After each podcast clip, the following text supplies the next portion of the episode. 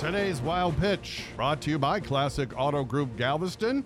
And we go fishing. A fisherman in the Ukraine saved a young boy who was floating away on a block of ice in the middle of the river. Fisherman showed off his skills by casting and hooking the ice raft on the first try. Wow. You can see it on the video, and he reeled the boy to shore. Ты главное стой. и не- Стой, стой, стой, не дергайся, не Look дергайся. out! Чтобы руку ему подать, чтобы не упал. Ну вот и все. I А don't вот know сейчас what he's ремня saying, тебе дать but- бы. They made it. Yeah, he brought- got him safely ashore. You know, this past week I was fishing on the West Bay and I thought I had a fish on. This is a true story. When I reeled it in, it was an entire fishing pole that I had pulled up from the bottom that somebody had dropped, but it left me wondering where the fisherman was. That's today's wild pitch.